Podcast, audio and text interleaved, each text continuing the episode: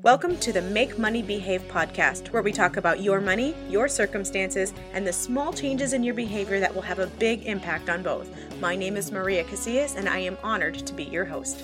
Hey everyone, welcome back to Make Money Behave. I'm your host, Maria Casillas, and we are here on number two of the Ask the Coaches edition. And I, like last month, I have the same amazing coaches with me Nino Villa and Mike Keneally. You want to say hi, guys? Hi. Hello. Very good. Thank you. Thank you guys so much for being back today. I appreciate it. And I know that our listeners appreciate hearing perspectives that are more than just mine when it comes to some of this stuff. So, now, as you guys know, over the last couple of days, I've been talking about kicking debt to the curb and some of the ways that we can do that and why you would want to do that and how to decide if that is something that you want to do. And today, our question is going to come from somebody who is on Facebook and she is going to ask a question about fun money while we're working on kicking debt to the curb. So the reason that we wanted to go this route is because we're finding that so many times with the all or nothing thinking there are some people who start a program, and I've talked about this before, where you start a program and you're just like, I am all in, don't bother me with anything else. And then you realize that you're kind of starting to burn out. And I was starting to think that maybe this was just something that was happening to me a few years ago and to my clients over the last few years. And this question speaks volumes because it says that it's happening to a lot of people out there. So without further ado, I'm going to go ahead and read this question from Mary and we're gonna hear what the guys have to say about that, and we'll just have some fun discussion about that. Sound good? Sounds great. Okay, so that Mary says, I see a lot of people asking what to do with fun money or randomly gifted money. Everyone seems to say the same thing: put it towards debt. Are we not allowed to have fun at all while kicking debt to the curb? Because I'll give up real I'll, I'll give up real quick if I'm not allowed to breathe a little. I know everyone is different, but I'm a free-spirited nerd. I can crunch the numbers, but I need a reward too. I love this question. So, um, who would like to start? What are some of the thoughts that you have on this? Well, I would like to start by saying that had you asked me this question five years ago, mm-hmm. I would have told you you better put it towards the debt. I know you would have. Um, but I think I've learned and grown since that time, and I think I have some new perspectives. Um, and I think that it is important that uh, you be able to breathe a little bit throughout the process. I found that uh, as I was trying to kick debt to the curb, and especially the student loan debt, um, I needed to take breaks every once in a while and do something fun with the family or whatnot. And uh, do I regret it? Heck no. Would I have regretted it if I didn't? Oh, absolutely. So I think perspectives on this has definitely changed for me over the years. Yeah, it's changed for me too. I I, I still struggle with. I, I've we've been debt free for at least a decade now, and I still struggle with spending money because I'm the consummate saver. so any extra money or fun money for me is going right into the retirement or would have in the past. But you know, as we've learned and grown, and I know that this is uh, unsustainable for my wife if we don't build some fun into this, especially now that the kids are grown and gone.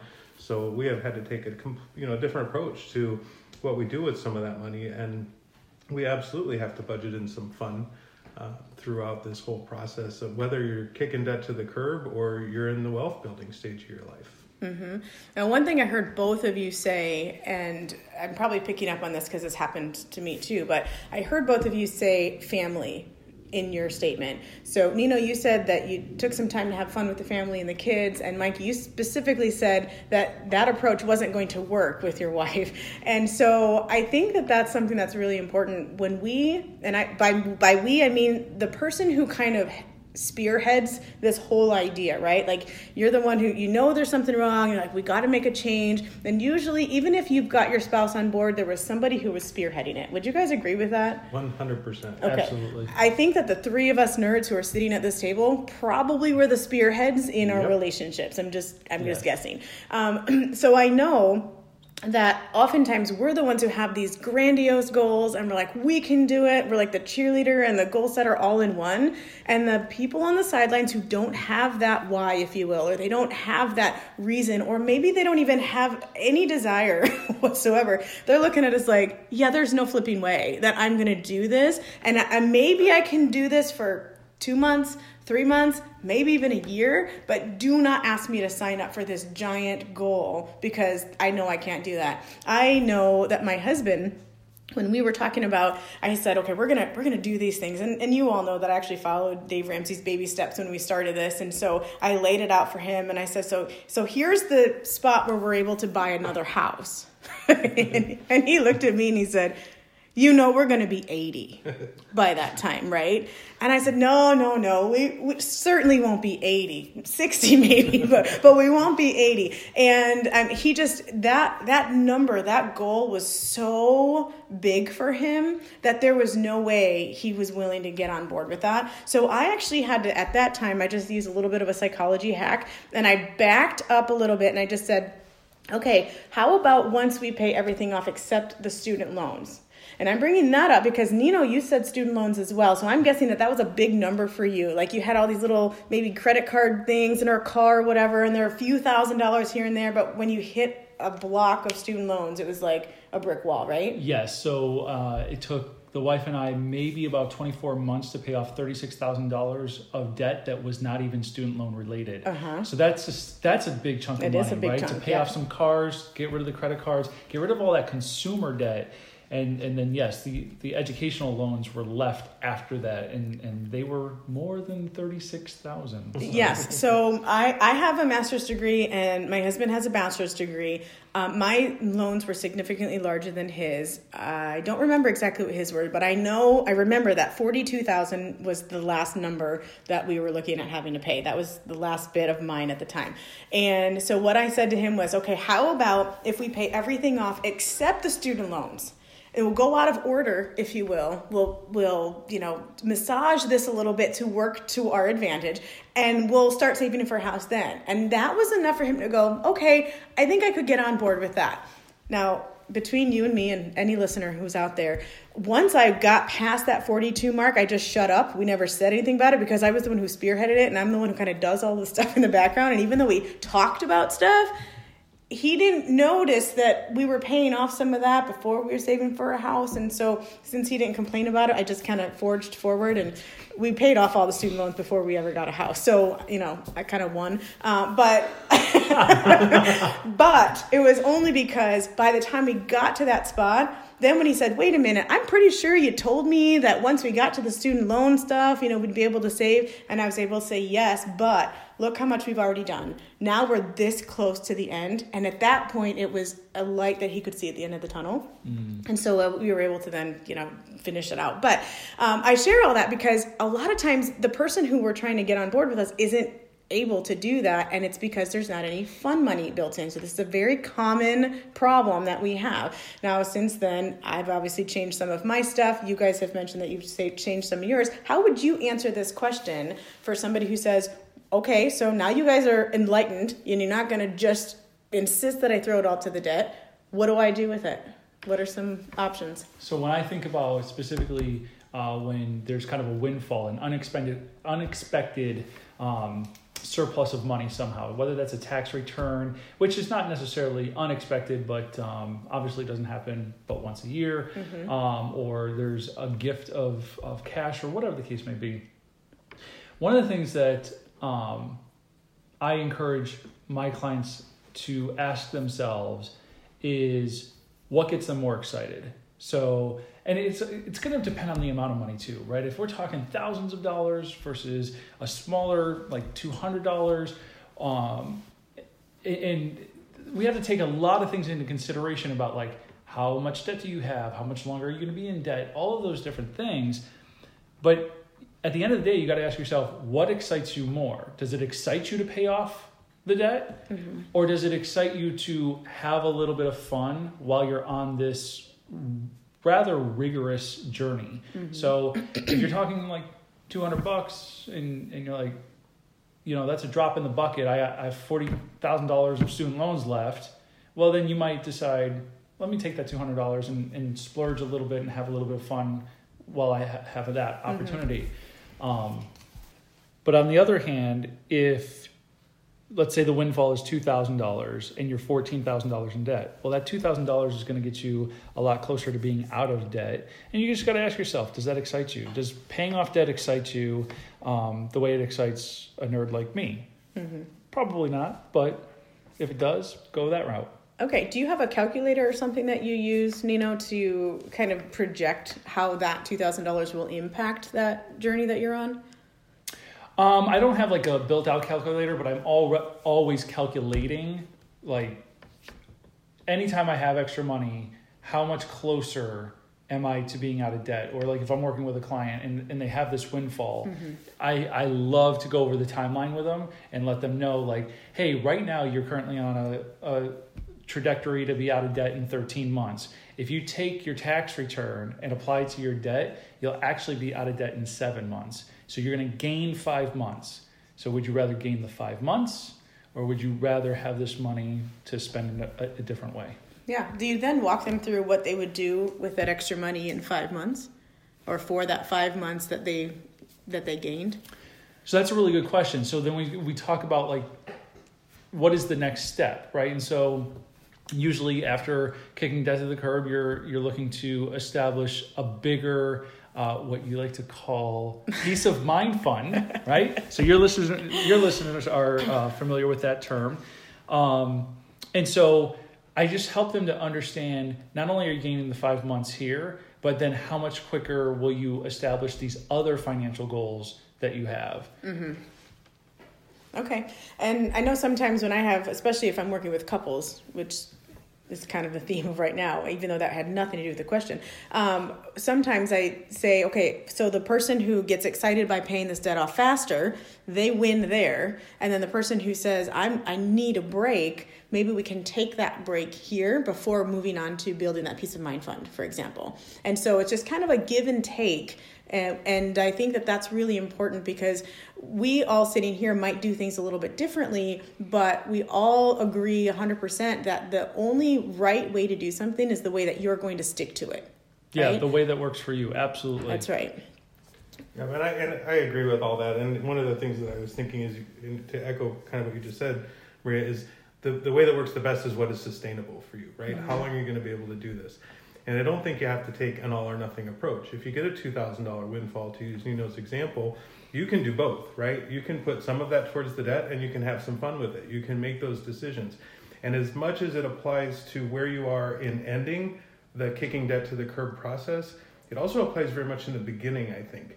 Because if that if you can take some of that windfall money and, and knock out one or two or three smaller things that lets you build up what you're able to throw at the rest of the debt and maybe still have some fun with it, right? You have a couple of ways to look at that. I mean, it, it applies kind of equally in the whole process, but when you're down to a $42,000 student loan, is it going to make as much of an impact? How much of that can I use to have fun if I'm trying to make this sustainable for both of us? Because if it's me, I'm throwing all of it at the debt, but I also know that my wife's not going to be thrilled about that, right? She's going to want to do something not extravagant. We're not going to Italy. We're not doing it right, but we, we want to be able to work something into that whole thing that gives us a little bit of fun. So you can kind of pull that windfall of money apart and do a couple of different things with it. Right? Yeah, I like that. And mm-hmm. something that just came to mind was if you consider the the monthly payment that's attached to any one debt that you have. So we talked about. I guess a lot of people we we keep saying forty thousand dollars. I guess that's because that's what I said, right? Mm-hmm. Um, but if you have a forty thousand dollar student loan debt and you have what's left is like a two thousand dollar car loan and the $40,000 student loan debt will give you $125 or $218 a month, but that car loan, paying that off, will actually free up $475 a month. It might be more exciting to actually throw that $2,000 at your car loan, excuse me, free up that cash flow of $479 right? And then maybe you take the 400 and keep snowballing that but that $79 you freed up every month and that can be the give to the person who says i'm that free spirit. I need a little bit extra money as well. Yep. so I, I bring that as a transition, which wasn't even planned, but um, we have talked a lot about the windfall money in this question. But Mary asked about fun money as well, and she's almost asking for permission to build that right into her monthly spending plan. What are your thoughts on that? I do believe everybody needs to have some discretionary income to do whatever they want with completely 100% guilt free. Now, interestingly enough, um, my my eyes are very judgmental eyes, and uh, i am very happy to um, to write this stuff into the budget where my wife has her spending money and I have my spending money. And my judgmental eyes are always judging the things that she buys with hers. But that's something I need to grow and learn on, right? It's everyone should have the ability to have some type of pocket money where again they're spending it on uh, the things that they want completely guilt free. Mm-hmm. Um, as long as, you know, I, I always throw in the caveat within reason. Now, everybody's definition of within reason will be different, but within reason. Okay. Yeah, and I completely agree with that. And I've also worked with clients where we're taking this fund money because it's what I need to have or it's how much I need to have. And we will spend a little time, at least early in the process of coaching, to say, well, not to be judgmental, but where's that going? Right? Mm-hmm. Is it really something that belongs in the budget and we're not being intentional enough with the budget? Mm-hmm. You know, if I if I'm running out and buying cleaning supplies with my fund money or, or whatever, for example, um, then we probably need to work on getting that into a line item on the budget and still having you have that cash allocated to do what you want, which, you know, as you see fit, right? Yep. Um, it's not about putting restrictions on it, but it is about being intentional with the budget, right? And understanding where everything's going or having a plan for where everything's going to go. Yeah, yeah, I think that's great. Um, I'm glad that I asked because I just I think that people really look for permission for that, mm-hmm. and so we're here to say work it in. And if you need help figuring out what amount is good or within reason, as Nino said, um, I think that if we want to do something we can we can pretty much talk ourselves into just about any excuse me anything that we want to do and we can justify any amount that we want to put in there, right? So if you want accountability, if you want to be able to reach the goals that you've set for yourself while also allowing some of this to happen for yourself, then I think that that's when they should contact us.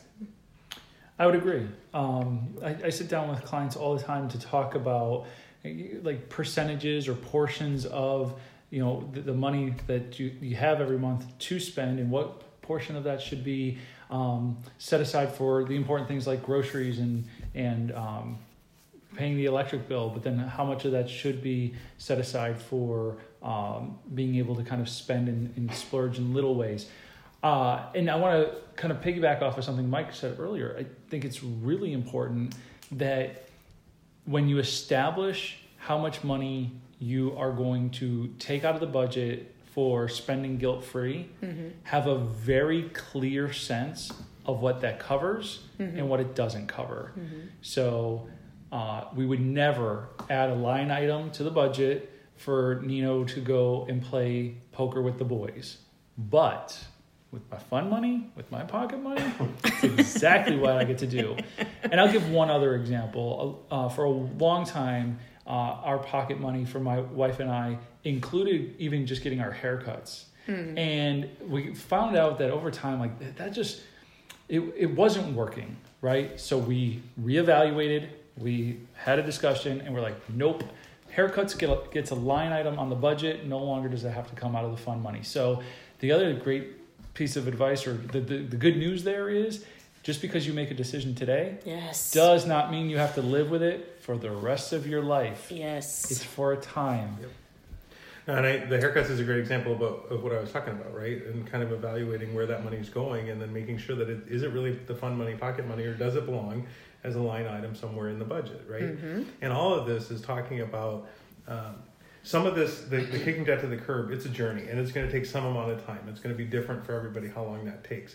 But in the process, we're creating new money habits to get us into the disciplines of being very intentional with our money and with what we're, we're intending to do. So, some of those things, the more specific you get, the better it's going to be for you in the long run. But at the same time, you have to build in that fun in order to ensure that it is, as I said before, sustainable for you. Because this just kicking debt to the curb, it's you're, you're changing your whole outlook on life, right? Your whole outlook on money. And so this isn't just how are we going to get through this today, right? Or for the next six months, or however long it's going to take for us to clean up the mess we have. Mm-hmm. So, And I think that's a really important point about it's a journey, um, and and everybody has a different starting point. Everybody has a different timeline, and so I think what we're really starting to establish is that there is no cookie cutter approach. It is really understanding all of the variables that are unique to your situation and then formulating a plan that works for you and those involved, right? So even if we're spearheading it, we still have to be considerate of our spouses. Mm-hmm. Um, and I think uh, that is not easy to do alone. And so, I, again, I would en- encourage that uh, your listeners reach out and if they need that accountability partner, if they need that guidance, and if they need somebody who is going to see their situation as unique uh, and help to make and create a unique plan, that's what we do. Yes, and that impartial, non-judgmental. Well, Nino just got done telling us he's pretty judgmental, but uh, In the house. I'm teasing. I'm teasing. um, that non-partial and non-judgmental um, set of eyes that it, it really is. I mean, it just it is so important, and it's not something. It's not something you're going to get from your brother-in-law.